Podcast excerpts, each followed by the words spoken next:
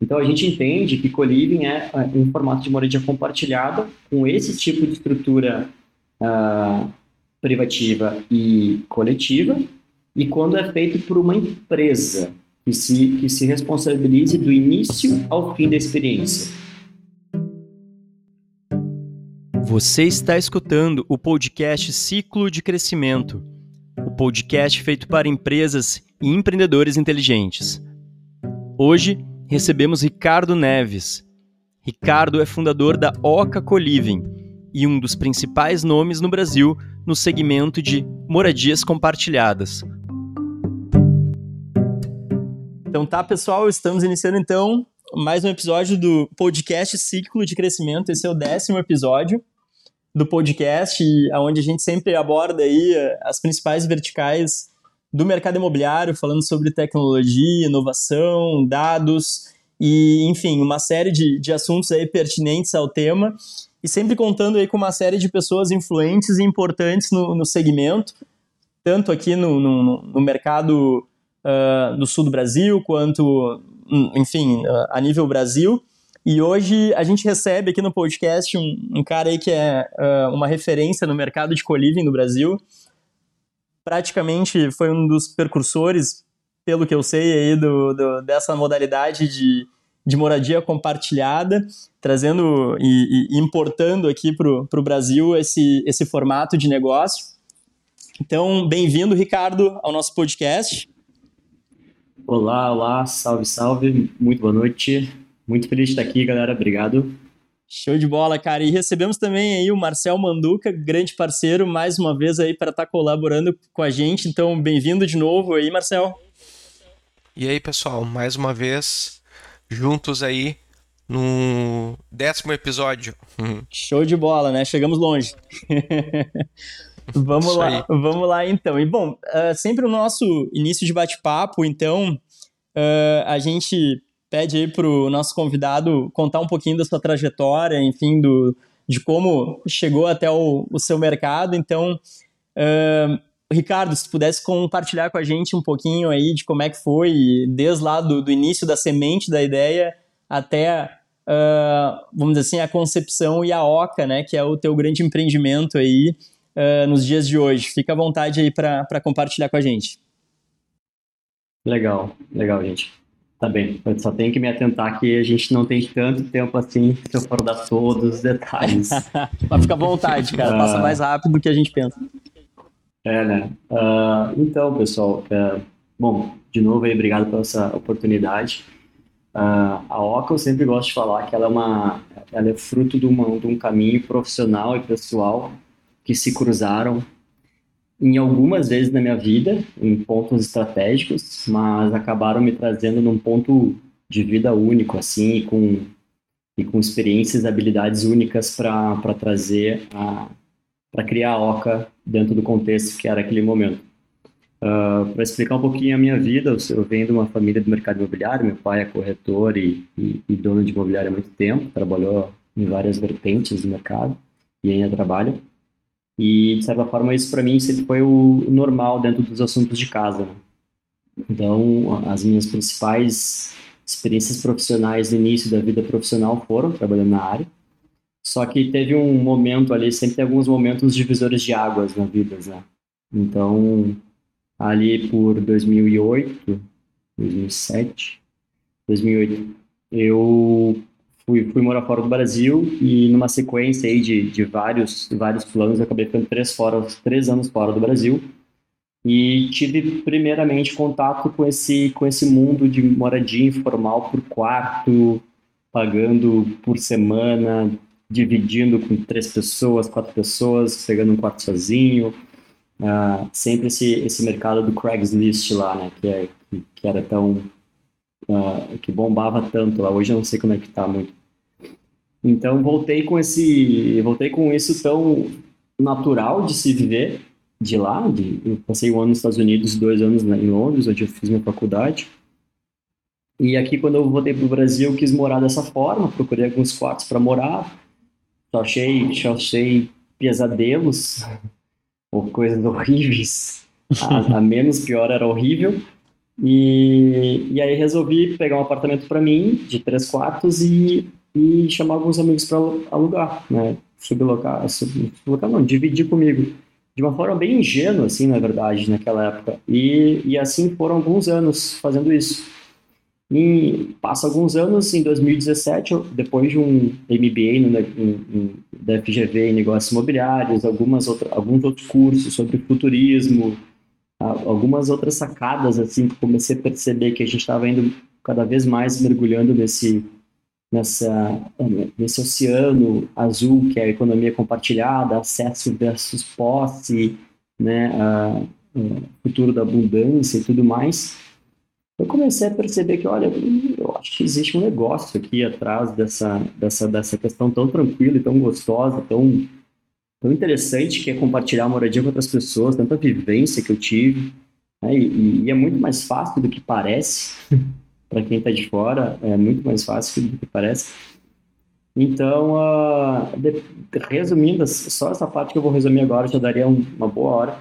Então, depois de estudar várias formas que eu poderia criar a OCA como um, um prédio inteiro, um investidor comprando um prédio inteiro, construído, moradia estudantil, uh, comprando uma casa, enfim, eu entendi que o que eu conseguiria fazer mais, o que eu conseguia fazer sob meu controle era uh, iniciar a OCA no modelo que ela começou naquele momento, né? Que a gente era uma, a, gente criava colivings num formato de moradia compartilhada, com serviços, com gestão, com gestão de comunidade, em casas, casas e apartamentos muito bem localizados na cidade. Esse, esse sempre foi o nosso mote e ainda é o mote principal.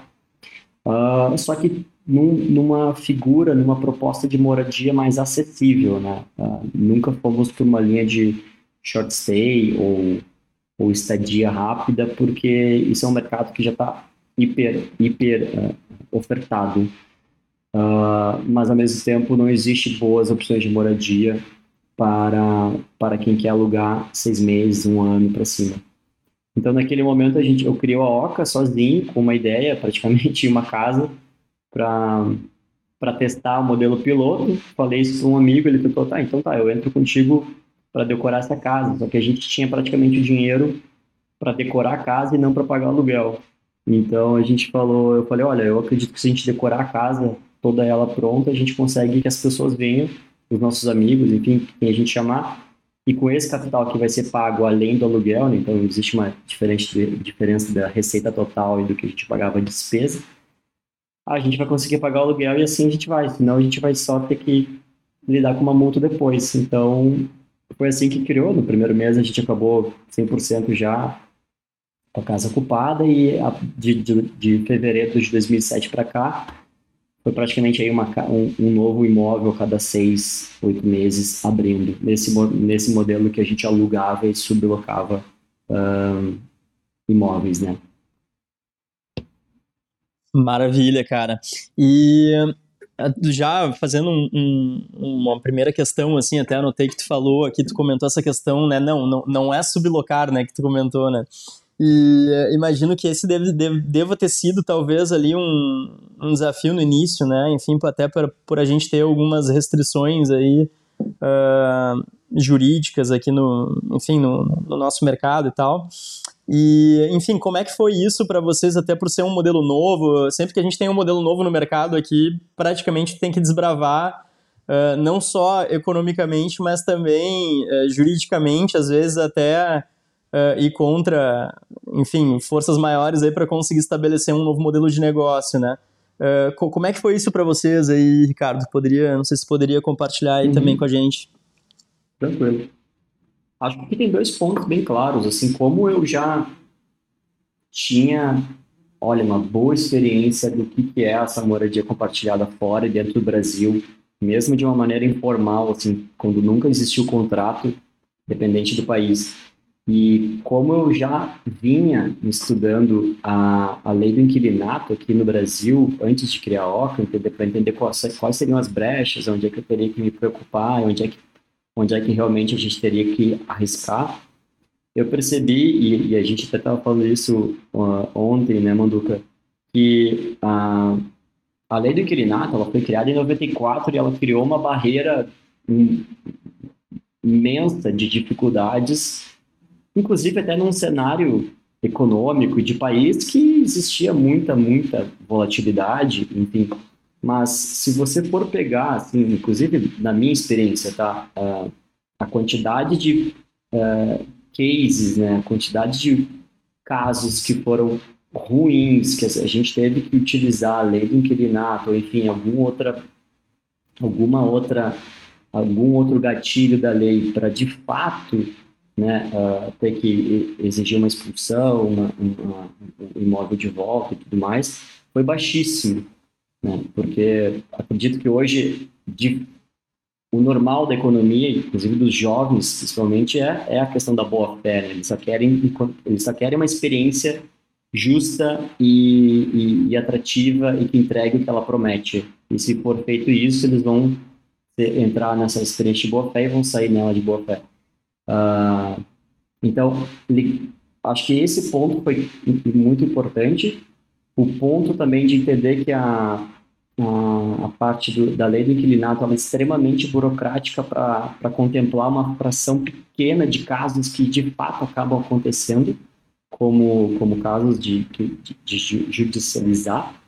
Uh, uhum eu percebi que, bom, a gente, a, a, gente se embasando em premissas da lei do inquilinato, que a sublocação é autorizada, que, enfim, se o dono está de acordo, enfim, se a pessoa lá na ponta também sabe o que está acontecendo, existia um bom embasamento para assumir os riscos necessários do, do, da startup naquele momento. E como de fato isso aconteceu no mundo todo, se você pegar Olha, algumas empresas dos Estados Unidos, elas fazem exatamente esse modelo e cresceram aos milhares de quartos. Né? Então, existiu aquela questão de startup, assim, ah, o risco é pequeno versus o que eu tenho a ganhar. Então, para não dizer aquela palavra, bora, vamos, vamos à frente, que inclusive a gente acabou pivotando de negócio em cima dessa, desse primeiro modelo, que foi muito importante para um, para nosso embasamento agora no nosso modelo atual, mas hoje, hoje a gente já consegue abdicar dele. Então, se a gente não tivesse feito aquele modelo, não existiria o que a gente é hoje. Maravilha. Manduca, posso passar para ti a próxima? Opa, vamos lá. Eu estudando um pouco da, do, do conceito né, do co-living, eu, eu cheguei até 1972 ali, quando na Dinamarca foi criado um termo chamado co-housing, que era um termo similar ao co-living, que se refere ao compartilhamento das habitações. E nessa comunidade de 35 famílias na Dinamarca, né, foi criado essa convivência e atividades como refeições, limpeza de ambientes, né, e também com o objetivo de estimular os relacionamentos entre, entre entre pessoas iguais. Eu acho que tem muito isso da questão da, da, da integração de uma pequena comunidade, né? É, e de certa forma existe um movimento cultural e um perfil muito semelhante entre essas pessoas que consomem né, o co-living. É, e, e aí depois eu fui indo até 90, até 88 ali, onde uh, nos Estados Unidos foi se começou a se estruturar isso do ponto de vista de negócio, né? Um arquiteto lá começou a construir empreendimentos nos Estados Unidos já com uh, ambientes é, comunitários nesse conceito co-living. Uh, quando a gente pensa em, em co-living, a gente eu, me vem na cabeça aquela pessoa que veio da República, que é jovem, né? Eu até conversei é, mais densamente com o Ricardo sobre esse perfil, né? E ele, e ele me explicou algumas coisas, mas seria legal o ouvinte que está nos escutando aqui é, saber, de, saber do Ricardo o que, que ele entende em relação a esse perfil. Porque existe o um negócio, mas o conceito, ele, de certa forma, uh, cria parâmetros, né? já é, é um conceito que naturalmente chama um determinado público. E como é que ele enxerga esse público uh, e como é que ele enxerga no Brasil a evolução do coliving, uma vez que nós estamos ficando velhos, né? Então, queria que ele falasse um pouquinho dessa questão do, do público-alvo dele e do comportamento desse público nessas pequenas comunidades. Show. Uh, bom, de, de fato, assim, a gente tem que falar que o, o Coliving, ele é um, uma das melhores soluções para o público entre 25 e 35 anos. Essa é, eu diria que é 50% do, do nosso maior público, essa faixa etária. Uh, também temos, e, e, e, também vejo isso em diversos colírios, tá? Entre 18 e 25 anos, um público fortíssimo, assim, que é esse público estudante ou pós-graduação, uh, às vezes não necessariamente estudante, né? Mas é aquele jovem profissional já que, que já tem, que já, já tem seus, seus, seus seus frilas acontecendo, né? Não é mais nem aquele, aquele carinha da faculdade tão clássico. E depois vem os 35, 40 mais, que acontece bastante também na gente. Uh, a gente já teve casos aí de moradores de 53, 57, 49, morando na mesma casa, na mesma cobertura que alguém de, de 20, 21, 23, 18. Uh, mas realmente o público maior acaba ficando entre 25 e 35 anos, que é o que geralmente todo mundo acha que é o oposto, né? As pessoas acham que é mais estudantes que, que acabam vindo morar nos colírios. E, e eu vejo isso uma questão que as, as cidades elas precisam do colívio, uh, né, Richard e Landuca, porque a gente está falando de uma, um déficit enorme de moradias existente hoje, hoje, qualitativo e quantitativo, nós não, não estamos nem, evolu nem analisando a, buro a burocracia e, e os processos, inclusive a questão da, da acessibilidade financeira que é morar nas cidades, ou morar bem, pelo menos, nas cidades hoje em dia. Então, quando a gente começa a somar uh, diversos desses fatores, bom, já, existe, já existe um déficit enorme de moradias. Falta, vai, vai faltar. A qualidade do que já existe já é baixíssima onde as pessoas querem morar, não tem muita opção. Se tem, não está dentro do bolso da maior, maior parte das pessoas, que, inclusive, 75% das pessoas que buscam imóveis hoje, Zap Imóveis, enfim, é até dois mil reais. Né? E isso reflete a nossa economia como o Brasil todo. Uh, depois vem toda uma questão de digitalização de processos que as imobiliárias ainda estão muito longe de, de chegar perto do, da digitalização que o, que o Uber e o Netflix e o Airbnb trouxe para nossa vida como dia a dia. E depois de tudo isso, a gente, a gente ainda está num momento de sociedade que as pessoas buscam pertencimento, elas buscam, elas buscam uma experiência, elas estão dispostas a, a, a abrir mão de privacidade e certas premissas que os pais viveram, a estar dentro de um contexto que ela entenda que algo, algo mais importante ali de significado vai ser além da moradia, né? Então, quando a gente alinha tudo isso e ainda visualiza que temos aí uh, uma das maiores gerações de pessoas idosas né, para vir para o mercado de moradia e de serviços vindo nos próximos anos, inclusive a gente, né? não é todo mundo que vai ter condições de ter uma moradia de qualidade, não é todo mundo que vai querer estar morando sozinho, não é todo mundo que vai poder estar tá, uh, com tantas opções assim, né, que se acha que as pessoas hoje em dia têm. Então, faltam moradias flexíveis e convenientes na cidade. E, ao meu ver, o Colívio ele é o único que consegue entregar a experiência que as pessoas querem receber e a viabilidade econômica que isso também precisa acontecer, né? Porque moradia compartilhada por si só, né? Apartamentos, morar com amigos no apartamento é uma coisa, morar numa república é outra, morar numa senior housing é outra.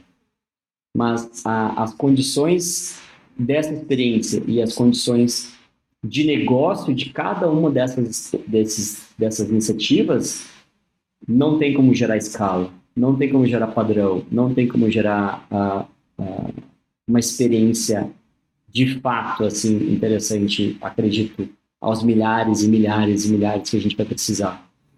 Então, quando a gente olha mercados mais envolvidos, a gente está falando de empresas, setores de co que estão falando em 50 mil camas, 50 mil quartos em pipeline, 200 mil quartos em pipeline, uh, fundings enormes por trás, porque eles já perceberam que as, as condições de mercado, as condições comportamentais de consumo, cada vez mais vão para lá. Né? Uh, bom, vai ser um nicho da, da sociedade que vai estar morando assim. Beleza, mas ainda assim a gente está falando de milhares de pessoas.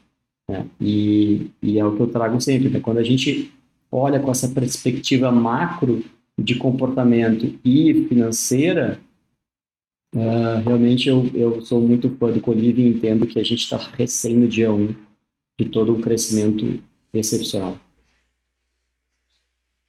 Show. O, eu queria só fazer um, um, uma segunda pergunta, Richard. Uh, acho que os ouvintes precisam entender é, o seguinte: a, o short stay não compete com o co-living. Por que, Ricardo? Então, é, pra, bom, para quem não, não, não ou compete. A gente tá falando tudo isso. Ou compete. é. É, eu fiz uma afirmação porque eu já sei a resposta do, do Ricardo, mas boa, vamos botar um ponto de interrogação aí. Pra, antes disso, né, vamos só fazer um momento zero, assim, né, que o co-living é um formato de moradia compartilhado, e uma pessoa vai alugar e morar de forma individual em um quarto e vai compartilhar as demais áreas dessa casa, desse apartamento, desse prédio, com os demais moradores. E essas áreas vão ser cozinha, sala, lavanderia, pode ser banheiro, mas enfim, vão ser salas uh, muito essenciais, áreas, né, muito essenciais assim para a vivência total dela nesse imóvel. Isso, uh, se, for, você for pegar essa referência de 72 e referência de colivings mais uh, raiz, né, como a gente fala, é de fato um coliving num formato como ele foi desenhado. É um formato de moradia, que você tem a individualidade da pessoa mais uh, garantida no quarto, e a partir daí você tem uma sala, uma cozinha, diversas áreas compartilhadas e uma eficiência muito maior do que ter 20 pessoas com cada um com sua cozinha e cada um com sua sala. Né? O coliving do estúdio, ele já é uma, uma evolução, obviamente, oportunística do mercado, né, de entender que existe uma, uma vibe, existe uma nova...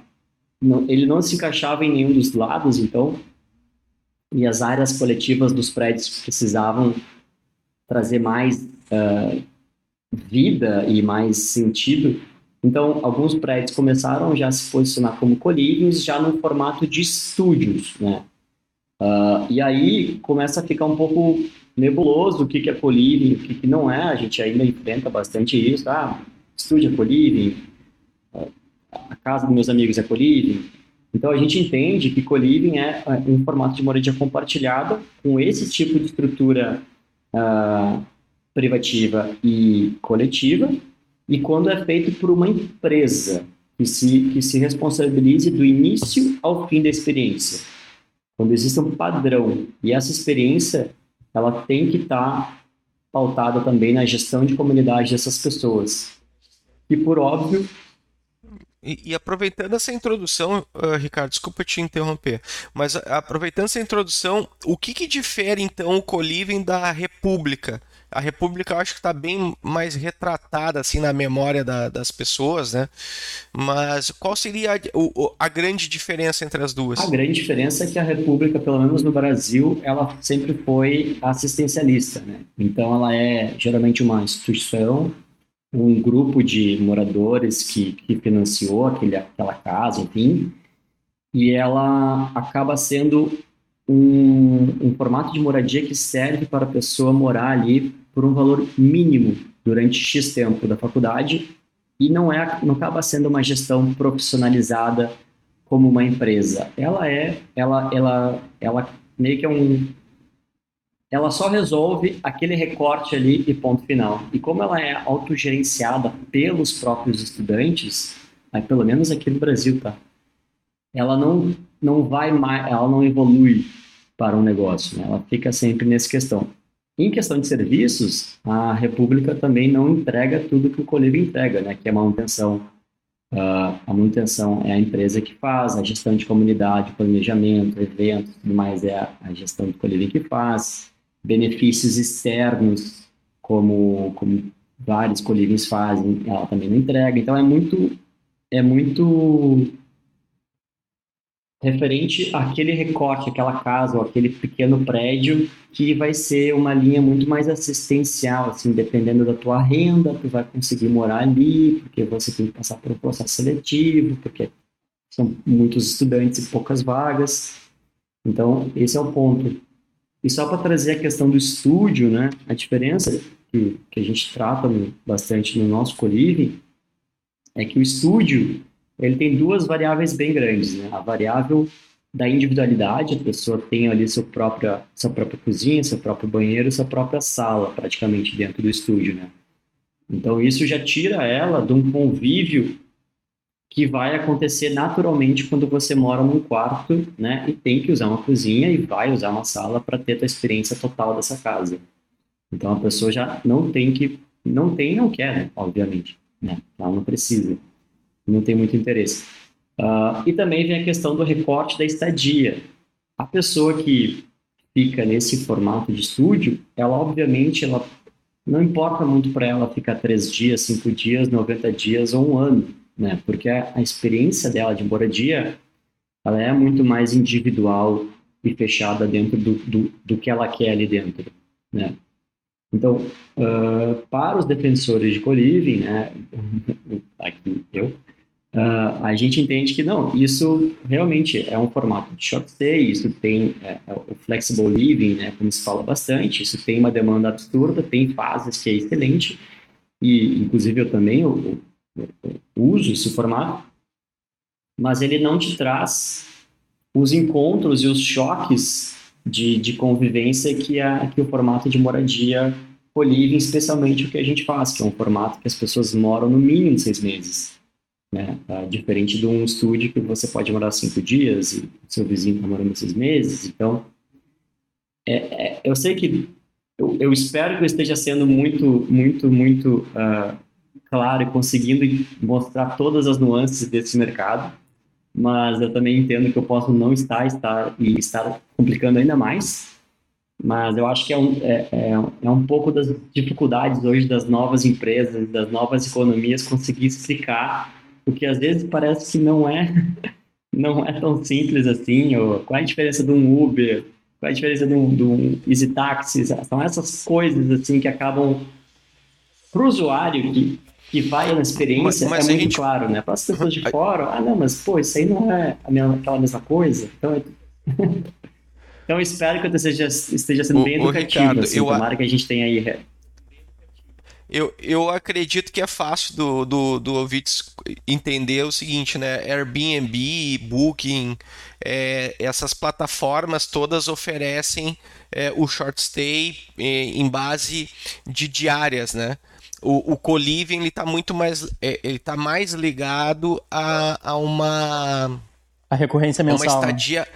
É uma recorrência é. mensal, hum. né? E uma vida em comunidade também, né? É, é eu, eu acho que está muito ligado é, a isso, e, né? E a consequência disso, né? Primeiro, a consequência financeira. É, é muito mais factível e é muito mais próximo da realidade de um jovem profissional hoje o formato de moradia co-living nos valores que, que os co-livings hoje, seja São Paulo, Rio Grande do Sul, Santa Catarina praticam do que um estúdio por seis meses nesses locais, né? Então, eu sempre trago esse ponto assim, a realidade de morar no Brasil não é fácil, ou porque o que se fala que é flexível não é acessível, que é os Airbnbs e tudo mais, né? Essa enxurrada de estúdios que a gente vê, a precificação deles não é para a pessoa morar seis meses num valor uh, acessível, é para um recorte de pessoas, um recorte de, de, uma experiência que ela precisa morar naquela cidade. Né? E, e aí tu tem as imobiliárias que têm apartamentos muito baratos, isso é verdade, só que precisam de todo o investimento para deixar minimamente acessível. E aí tu, e aí tu fica, se correr o bicho pega, se ficar o bicho come. Tem um ponto é, que eu vejo também é que assim é, existe uma, uma dificuldade também de colocar tudo em caixinhas porque é, esses modelos eles estão se construindo, né? São plataformas que estão se modelando a gente falou bastante com, com, com, com o Alker no episódio que a gente conversou com ele sobre essa questão né, da, da transformação do mercado de, de coworking, por exemplo, né, principalmente meio à pandemia, como mudou e como uh, no início foi favorável no mercado brasileiro a, a, a, vamos dizer assim, um surgimento né, de um modelo de negócio como esse aqui no Brasil. E, e, eu vejo também que existe, né, um, por todos esses pontos que tu comentou, Ricardo, um mercado muito favorável no Brasil, né? Seja pela questão uh, do déficit habitacional, seja pela questão da economia, seja pela questão uh, da necessidade, da, até do Brasil ainda está uh, envelhecendo, mas ainda tem uma população muito jovem ainda, né? Que, que provavelmente vai inverter essa pirâmide nos próximos anos. E aí até eu queria fazer uma ponte para uma outra questão. Tu comentou que no início, né, ali no início até pela pelo contato que eu tive com algumas dessas empresas, né, aqui no Brasil, uh, a, a, esse modelo de co-living ele foi se estruturando muito nessa questão do, dos apartamentos compartilhados, né, e, e aí teve um segundo step aonde uh, algumas dessas empresas começaram a ter, vamos dizer assim, os seus próprios espaços, os seus próprios prédios ali e as suas próprias infraestruturas, né? E, um, e agora queria entender assim uh, de ti qual é o para onde que a gente está caminhando em relação a esse mercado, porque uh, com essa com esse surgimento dos estúdios eu vejo que esse acaba que o modelo de co-living acaba indo um pouco para o modelo de hotelaria, né? que tem também a, a, o modelo da, da, que também busca muito a questão da experiência, não como modelo de Colive, mas que também tem a premissa forte da experiência, né, do consumo. E, e ao mesmo tempo eu vejo também alguns, algumas redes de hotéis tentando entrar nesse nicho de mercado, como o próprio Ibis fez algumas ações nesse sentido, né? Uh, e, e, e, algumas redes grandes também tentando ir de encontro a esse, a esse nicho de mercado. Uh, como é que qual, qual é o próximo passo na tua percepção e já fazendo uma ponte também é isso como é que tu vê o senior living que é um outro modelo que está surgindo agora forte Show. também né é o eu acho que o, o próximo passo na verdade o, o, o, que aconteceu até agora foram validações e estratégias de, de crescimento e entrega de experiência uh, conquista de parceiros e crescimento de portfólio né? Então, o que, que, já ficou claro hoje em dia é que as empresas, pelo menos as que estão aí uh, uh, voando assim e, e, crescendo, ou já bem com estratégias bem, bem fortes, elas começaram a sair de uma estratégia de, de ter um portfólio de colíveis pulverizado na cidade, né? Uh, nesse formato antes que se falava muito marketplace, né? ter um portal e tudo mais, mas isso é muito complexo quando você vai ter, sei lá, 500 apartamentos, cada, cada apartamento vai ter cinco quartos, então você vai ter ali 2.500 pessoas em 500 apartamentos de pessoas físicas que você vai ter que educar como é que você quer que elas entreguem, como é que vocês que querem que ela entregue essa experiência de co-living, tem 500 variáveis de condomínios e, e e coisas para dar errado, né? Quando você está criando um modelo de plataforma de co-living, né? Uh, então, o que eu vejo hoje no mercado, e esse é o movimento que a Oca está fazendo, é cada vez mais ir para volumes centralizados, grandes volumes centralizados, né? Que é uh, onde a gente tem mais controle das, dessas variáveis, a negociação é mais controlada, a, a rentabilidade que tu pode esperar, ela é mais ela é mais controlada, ah, os riscos né, perante passivos ou potenciais discussões do que está acontecendo ela é muito mais variável, porque você não tem um condomínio ali, né, ou, ou uma, uma série de casas do teu lado te, te uh, sendo contra daqui a pouco uma, um formato de colívio, então cada vez mais vem esse olhar de tá, mas como é que a gente estrutura, estrutura escala? Né? Escala, a gente precisa de negócios grandes. Demanda tem. Então, como é que traz escala? Eu acho que esse é o, esse é o momento que o Coliving está. É, e aí tem algumas boas, alguns bons, bons cases aí, uh, mostrando que o, que o caminho realmente é grandes volumes. Claro, negociações muito maiores, né?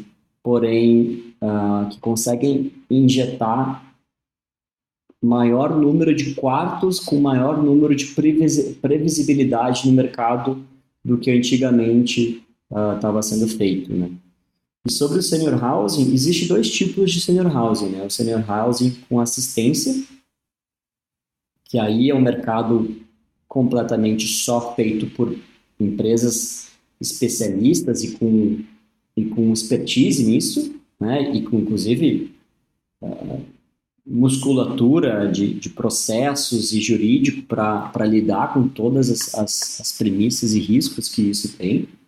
E existe o senior housing, que é o, que é o mercado que eu acredito que o Coliving vai acabar uh, uh, uh, surfando também o crescimento, que é o senior housing, que a pessoa não necessita cuidados, ela, ela, ela é extremamente funcional e ativa na sua vida. Claro, tem uma questão, pode ter uma, uma talvez uma dificuldade para andar, pode ter alguma dificuldade ali ali, aqui ali, porém ela não é, ela não precisa de uma enfermeira ou um botão de emergência ou esse tipo de expectativa a respeito de um potencial problema assim urgente na casa, né?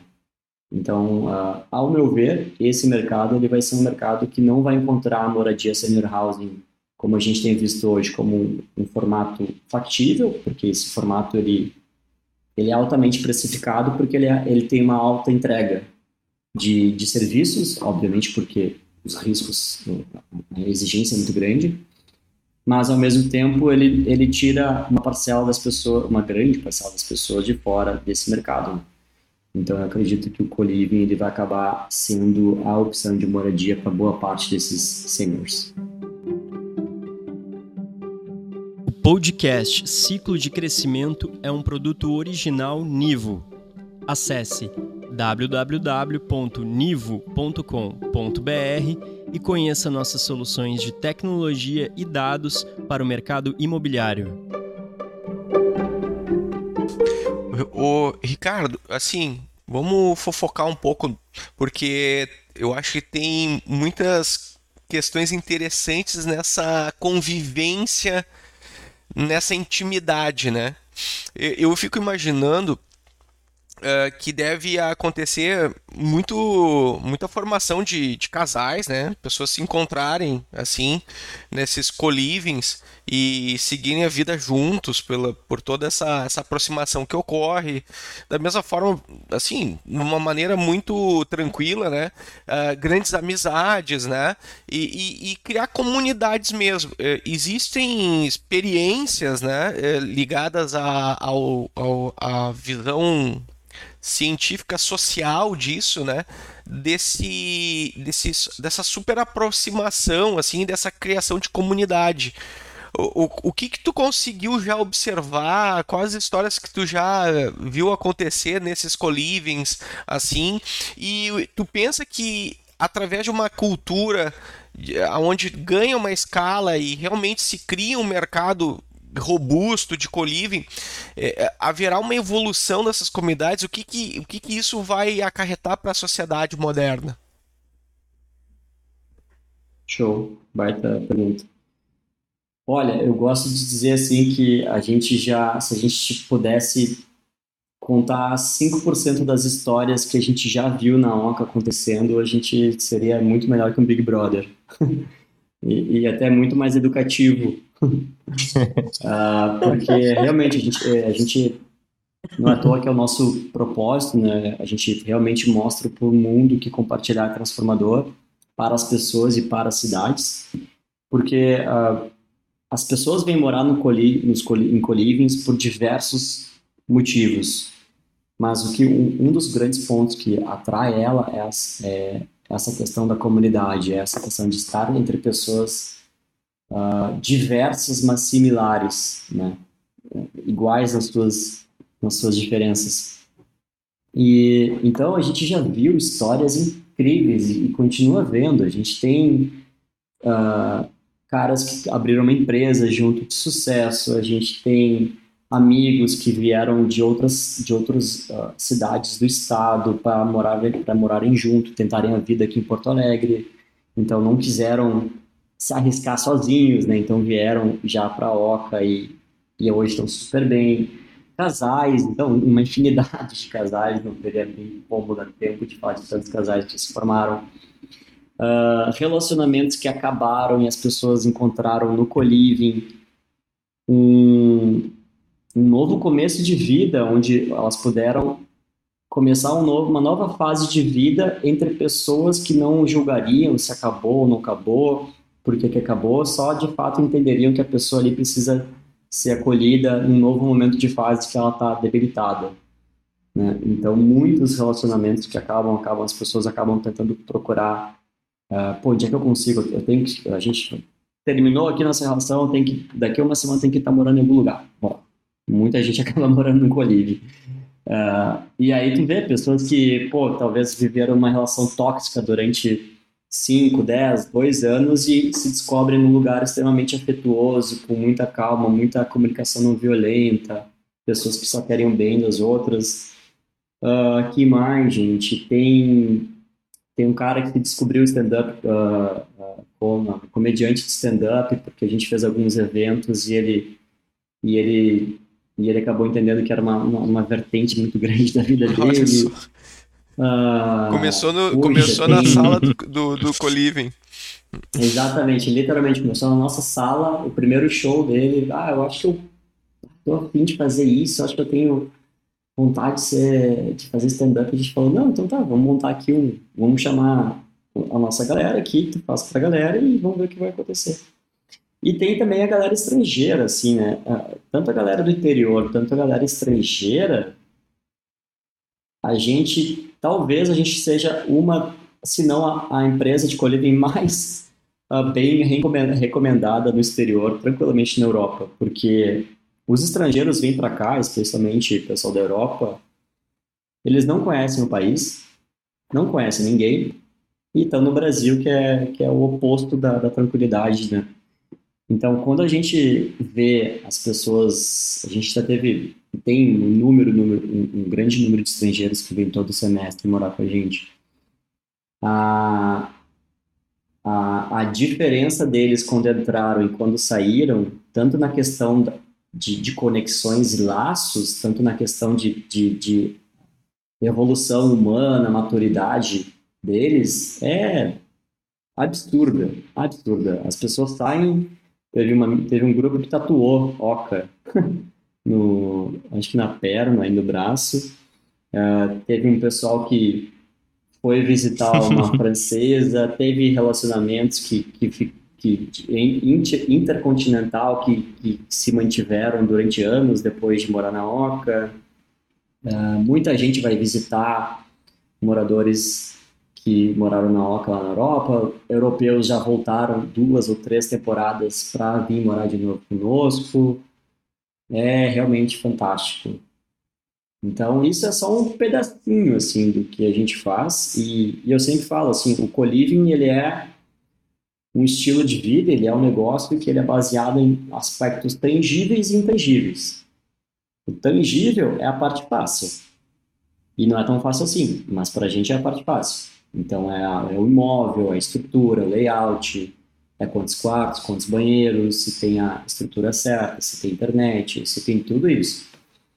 A parte intangível é tu fazer com que isso, a parte tangível dá condições da parte intangível acontecer. E a parte intangível é a gestão de comunidade, o processo de seleção, os eventos, o, o carinho que a empresa olha os seus moradores ou não olha. Né? Então, isso cria o terreno fértil para florescer a, a, a, natureza bonita, né? que é os laços que a gente entende que são realmente é, o, o, o mais maravilhoso que acontece ali. Então, a pessoa sai um ser humano melhor. Sai. Uma grande experiência, né? Grande experiência de vida. Até para quem quer aprender línguas, né? Quem vem do exterior e, e, mora nesse conceito acaba tendo um contato mais real com, com, com as pessoas sim, sim. locais, né? Do que em outros formatos. Eu achei interessante é, imagina, isso. Né? Tu, tu vai morar numa casa que tem ou 10, 18, 13, a gente tem hoje casas de apartamentos e prédios que vão de quatro pessoas quatro dormitórios, né? compartilhando a mesma área coletiva, a 21 dormitórios, né? Então imagina, a pessoa entra numa casa, ela vai ser bombardeada de cultura brasileira durante todo o santo dia, né? Então ela aprende rapidinho. Geralmente não dá três meses. É, italiano, francês, quem quiser que seja. Chegou na Oca em três meses está falando português. Olha aí. Acho que até um, um marketing aqui a gente vai começar a fazer. Tem, tem que colocar no marketplace uma, uma, uma escola de, de idiomas aí, fazer um intercâmbio É. assim.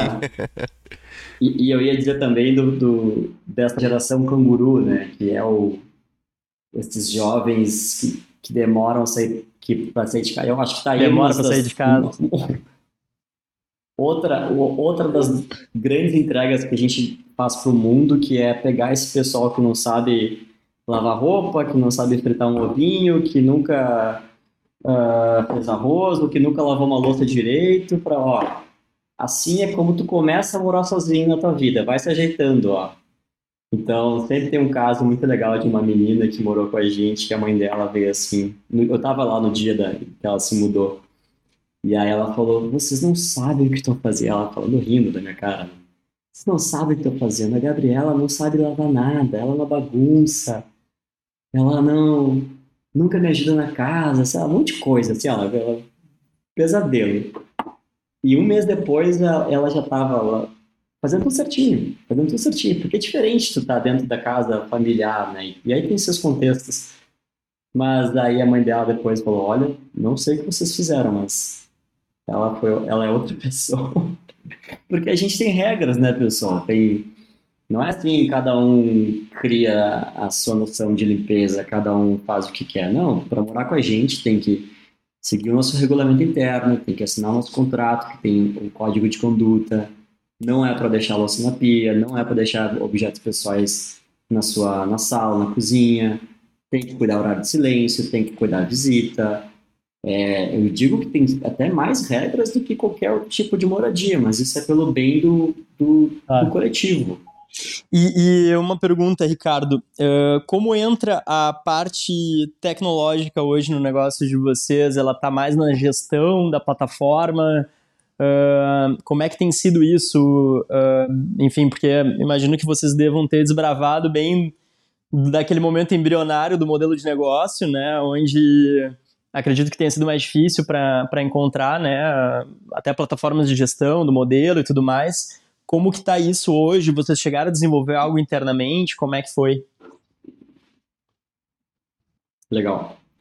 O primeiro ponto é que eu realmente acredito que a gente criou uma, a gente criou uma jornada que não necessariamente ela tem tecnologia, mas ela é muito mais fluida. Então a gente deixou a jornada de moradia 10 vezes, 30 vezes mais fluida do que era um formato de locação tradicional. E isso sem embarcar em nenhuma tecnologia autoral. Né? Então a pessoa vê nossos quartos, ela assina um contrato digital, ela já tem tudo incluído num boleto só, ela tem ali um, um- um- um contato interno conosco via um aplicativo de terceiro. Tudo isso parece muito simples, mas é muito difícil de, de, de ser bem entregue. O, o- o simples bem feito é muito difícil de fazer, né? E Isso eu sempre trago que é, de fato, uma tecnologia que precisava ser criada, né? Essa jornada inteira sendo bem entregue.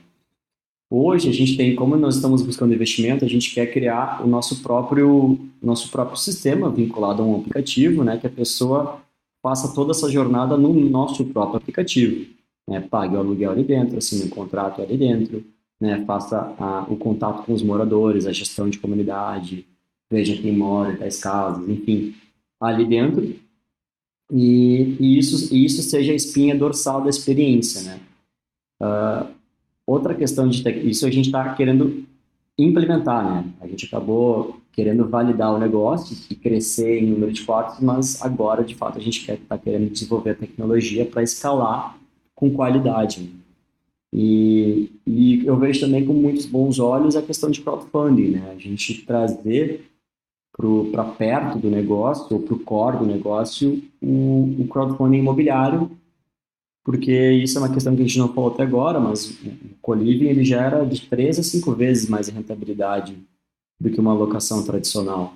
Né? Então a gente está falando que, é, num, num olhar que alguém é dono ou vai comprar um imóvel para investimento, conosco, além de gerar esse mega impacto positivo na cidade, vacância baixíssima, ocupação altíssima, a gente está falando de uma rentabilidade muito acima do normal para o mercado residencial.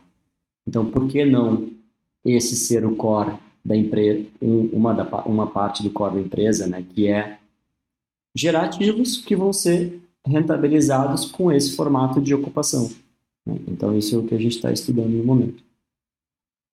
Maravilha. Eu, bom, é, a gente acabou ali é, tendo um pequeno contratempo no início, né, pessoal? Então vou, vou encaminhando aqui para as nossas últimas perguntas com o Ricardo, até para para a gente conseguir uh, finalizar e não tomar aí também o resto da noite do Ricardo. Então vamos lá. Ricardo, no final a gente sempre faz um pequeno quiz, cara, e a gente faz duas perguntas aí. Primeira delas, uh, um livro que tu esteja Bom. lendo nesse momento. Meditações, Marcos Aurélio. Show de bola, cara. E, e um, alguma ferramenta indispensável, cara, no teu dia a dia? Pode ser na tua operação, na tua vida, enfim, qualquer tipo digital ou não, analógica. qualquer tipo digital, analógica. Ah, pô, ferramenta, corrida. Boa. É, ela é, ela é excepcionalmente excelente para níveis de ansiedade sob controle. Show de bola, cara. Maravilha. Bom, é... Ricardo, queria te agradecer muito aí, cara. A tua participação foi excelente aqui. Enfim, é breve, a gente sempre fica com, com vontade de estender né, o, o bate-papo aí. Provavelmente vamos te convidar outras vezes no futuro aí. Já está convidado aí para participar novamente do podcast com a gente. E, cara, a gente queria abrir aí para algumas considerações finais, tanto para ti quanto para o Manduca. Então, Uh, se tu pudesse iniciar aí, passo a bola para ti de novo. Show. Uh, bom, seria legal a gente conversar daqui a um, dois anos e retomar pontos que foram falados hoje. Vai ser legal ver o crescimento, uh, que aconteceu, o que, não aconteceu, o que aconteceu de diferente né, do que se esperava. Acho que sempre é uma, uma questão muito legal. Da nossa parte, hoje a gente está uh, indo ao mercado buscando investidores patrimonialistas que entendam, que tenham interesse nesse formato de prédios retrofitados, ressignificados para o formato de ocupação que a OCA faz. A gente entrega uma experiência de gestão e uma experiência de moradia para o morador totalmente, então, uh, facilitada e para o e pro proprietário a gente entrega a, a gestão desse serviço todo né, com a bandeira OCA uh, responsável por toda a organização dessa, dessa experiência. Uh, então, bom, quem estiver escutando, quem achar que é interessante, a gente está literalmente nesse mercado. Nossa ideia é ir para outras cidades, por que não né, ter uma marca nacional nesse mercado de colivings, como a Celina, como outras empresas têm feito nas suas, nos seus setores, que eu acho que é fantástico e cada vez mais necessário. Um, quem tiver também dúvidas ou de outros tipos de negócios, a gente está super à disposição. A gente também faz algumas consultorias né, para projetos, projetos independentes. Sempre muito legal de participar. E estou à disposição. Convite aí para visitar o Oca em Porto Alegre, tá, né? Tá sempre... Exatamente. Acabamos, acabamos de abrir mais um prédio em formato de administração por 10 anos. Ah, Fizemos toda a análise do projeto, viabilidade, conseguimos fazer em dois meses uma obra enorme e hoje já tem gente morando muito, muito de forma muito incrível. Já tem algumas pessoas lá perfeitas morando conosco. E então aí para se quiserem conhecer, dá, ainda dá tempo que tem quarto, tem, tem espaço ocupado. Opa, Manduca, passo para ti aí as tuas considerações. É um tema muito interessante, né? É, eu sou do mercado tradicional do, do, do aluguel. Uh, e, e, entendo que. Ó, a rivalidade. Mas então, uh. eu acho que a gente pode coexistir né, e entender que a gente está tendo assim é, diversas alternativas né, daquilo que antes não podia, era, não podia se mexer Né? Era é. algo assim que estava sacrilégio, né? É, heresia falar amarrado em... Em, em, em, dogmas, né? É, tanto a questão jurídica como burocrática é, definia assim o quão injusto até era o sistema de moradia de aluguel até então, quando surgiu essas, todas essas alternativas eh, que são, né, primeiramente disruptivas, mas elas têm um propósito e uma elas, elas, elas, têm um espírito próprio né, de, de conceitual, de, de, de, uma sociedade é, desencanada, assim, né? principalmente uhum. das questões burocráticas e legais. Eu acho que esse é o grande ponto transformador, quem sabe, né? Um exemplo, nós somos o país com mais advogados do mundo por, por habitantes. Né? Se eu não estou enganado, o Rio Grande do Sul é o que tem mais advogados por habitantes no, no Brasil. E o Brasil então, no mundo, né? É, e a gente acaba judicializando tudo, né, cara? Sendo que muitas coisas que, se não tivesse esse elemento é, de, de não solução, né? Porque quando as pessoas não conseguem chegar num, num senso comum, elas vão, vão à justiça, mas quando ela tem esse acesso demasiado, né, perde-se o propósito. Obviamente que existem e, e, e deve-se existir né, a, as questões legais, mas eu sou um pouco rebelde nisso, eu, eu luto no meu mercado tradicional né, em criar também alternativas, simplificar para que menos fricção exista no processo de, de, de moradia através da locação. E, e cada vez mais a gente trabalhe para que a locação ela tire toda essa carga, esse peso né? esse arcabouço legal e, e, e todo o, o, o, transtorno que a gente acaba é, é, vendendo para poder vender o, a solução. Né? Eu, tem muita imobiliária que faz isso, né? ela cria o problema para vender Exato. a solução. E, e tem muita. E, e, tem pouca gente que também olha para o problema do proprietário, né? Que pô, ele tem ali o apartamento, ele, ele, ele quer que alugue, mas, pô, realmente precisa, alguém, alguém precisa investir ali, alguém precisa deixar mais sedutor, mais a, a, aconchegante a imobiliária vai lá, põe uma placa e esquece. O proprietário fica ali achando que vai vir alguém e não vem. Então ele fica. Ele vira uma commodity, né? Ele é só mais um apartamento. Ele fica desamparado, né? E na verdade, muito pelo trabalhar em cima de um modelo único e hoje a gente vê alternativas, né? Exato. Hoje a gente vê o co-living, short stay. Então, nós, só esses dois já são muita, já é muita coisa acontecendo no mercado que era um mercado uh, sem inovação. Né? E de uns anos para cá foi impactado por toda essa inovação e, e, tudo que foi feito, obviamente que as coisas precisam sempre ser é, melhoradas, né? Mas tudo que foi feito foi para trazer uma, uma melhora para a sociedade. Uhum. Né? Eu ouvir a sociedade, é, né? colocar o cliente no centro, o que, que ele quer e trabalhar e definir estratégias em base na qualidade e experiência desses usuários. Né? Vamos chamar assim, que eu acho que é, é, o mundo moderno. Né? Ah, excelente, não, perfeito e bom, é, acho que é um tema que dá para a gente evoluir ainda muito. Uh, Ricardo, com certeza vamos te chamar de novo aí para tanto para saber aí da evolução da Oca, cara, quanto a evolução desse mercado aí que é extremamente promissor, né? E, cara, muito obrigado. Show, gente, foi um prazer. Fico à disposição e bora, bora criar e impactar mais em 2023. Para saber mais sobre o ciclo de crescimento, acesse www.nivo.com.br ou acesse nossas redes no YouTube, Spotify, Instagram e Facebook. Até o próximo episódio!